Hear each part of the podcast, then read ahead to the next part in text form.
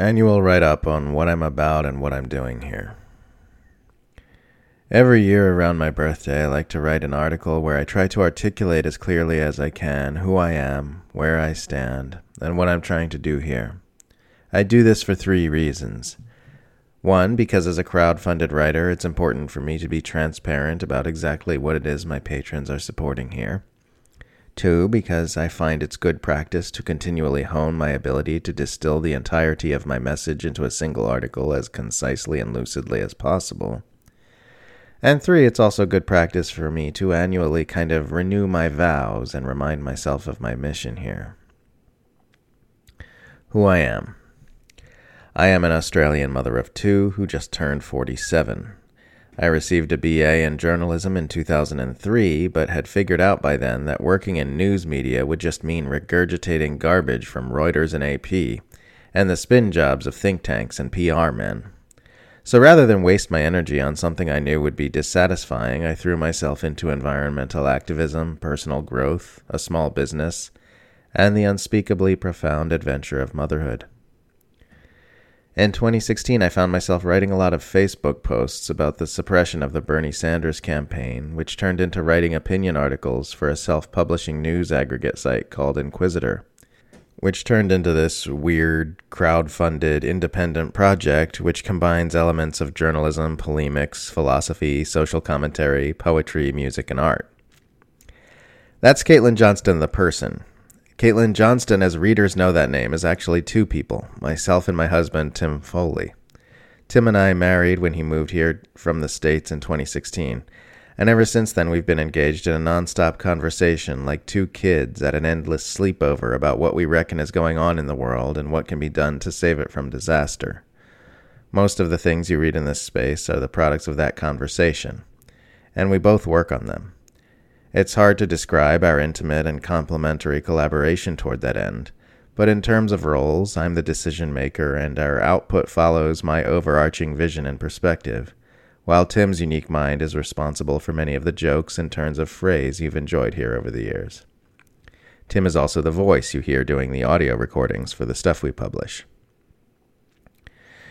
It's been a wild ride, and we've learned so much along the way.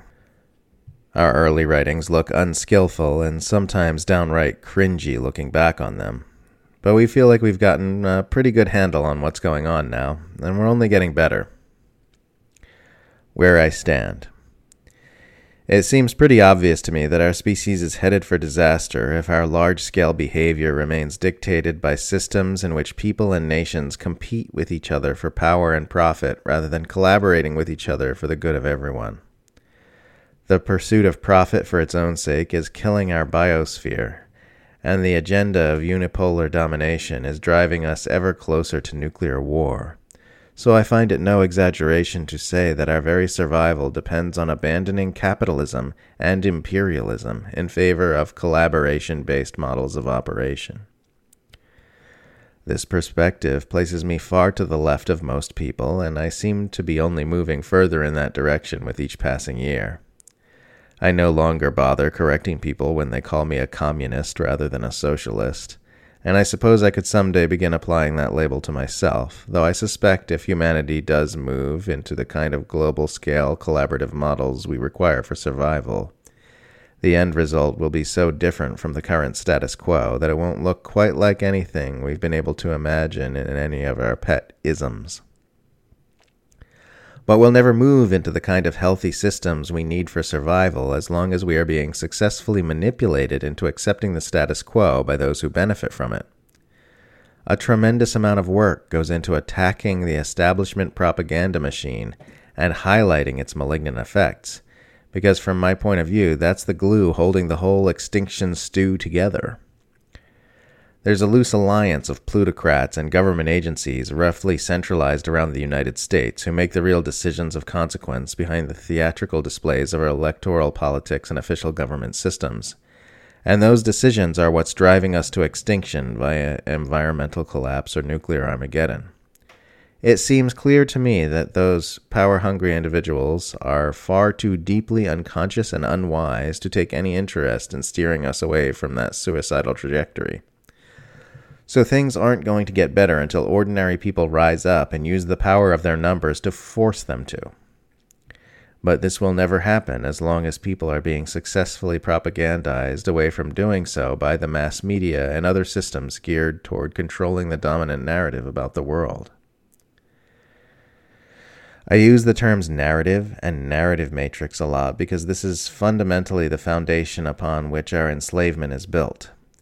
Humans are storytelling animals. Most of our interest and attention goes toward mental stories, narratives, about what's going on with us, with our surroundings, and with our world. So, if you can control what stories the humans are telling each other about what's going on, you control the humans.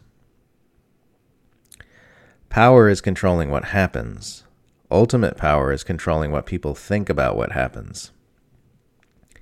In order to take power, ordinary people are going to have to reclaim our minds from those who are manipulating us into consenting to our oppressive, exploitative, ecocidal, omnicidal status quo. This is going to mean helping each other awaken to the many ways in which we are being manipulated by the powerful. Once we are conscious of the manipulations, they no longer hold their power, because consciousness and dysfunction cannot coexist. More than this, though, what humanity is going to need to give rise to a healthy world is a completely different relationship with mental narrative altogether. A relationship where mental stories about self, other, and world no longer run the show in our experience, where thought simply becomes a useful tool that can be picked up when it's needed and set down when it's not. Humans have been writing for millennia about the capacity we all have within us to make this shift, which is commonly known as spiritual enlightenment. When I'm at my most direct and to the point, this is what I write about the fact that humanity as a whole will need a profoundly transformative psychological awakening from its old way of functioning if it is to survive into the distant future. This might sound like an outlandish request from reality, but I really don't think so. Every species eventually hits a point where it either adapts to a changing situation or goes the way of the dinosaur. We are at such a point right now, and a collective awakening appears to be the adaptation we're going to have to make. We absolutely have the potential within us for this, waiting dormant and ready to be fired up when we're ready. And we'll either become ready and make the adaptation that's required of us at this juncture in order to survive, or we will not. What I'm trying to do here Everything I write points to the dynamic outlined above in some way, whether it's news commentary, art, or philosophical musings. I use this platform to try and expand consciousness in every direction possible with regard to humanity's current plight as I see it, which one day might mean drawing attention to the dangers of nuclear brinkmanship, and the next day trying to breathe some oxygen into that sacred spark within us all using artistic expression. All positive changes in human behavior always arise from an expansion of consciousness, from someone or a group of someones becoming aware of something they previously were not. This is true whether you're talking about someone becoming aware of the psychological dynamics which feed their self destructive behavior patterns, or society as a whole becoming aware of the injustice and toxicity of racial prejudice.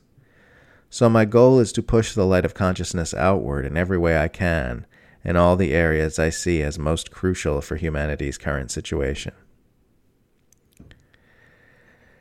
And I try to make a living doing this in the most conscious way I can. My patronage system is set up to be as close to a gift economy as possible, where I put out the best quality daily work I can, regardless of whether I received any donations that day, and patrons donate without getting anything in return beyond having donated. Anyone is allowed to republish my work or use it in any way they like, including making money off of it, with or without attribution, free of charge. I encourage anyone who wants to try to make a few bucks selling quotes or art I've made on print on demand platforms like Redbubble or Cafe Press. And if anyone wants to sell my books, I can order them at author's cost for you. Just get in touch via email or Twitter DM. This gift economy approach is what I suspect a healthy and awake human society will have in the future. So that's what I try to embody in my livelihood. Where I'm headed. I'd like to set the intention for this year to write more about healthy models I imagine we could find ourselves using in the future, just to help put some positive things to shoot for out there in public consciousness. I never really feel like I have control over exactly what I'll write about, but we'll see if the inspiration gods hear me. Other than that, I simply intend to keep working to help expand awareness in all the best ways I can until humanity becomes so healthy that I am made obsolete and my work is no longer needed or wanted. Thank you all so much for walking with me on this crazy adventure. I look forward to seeing what the future holds for all of us.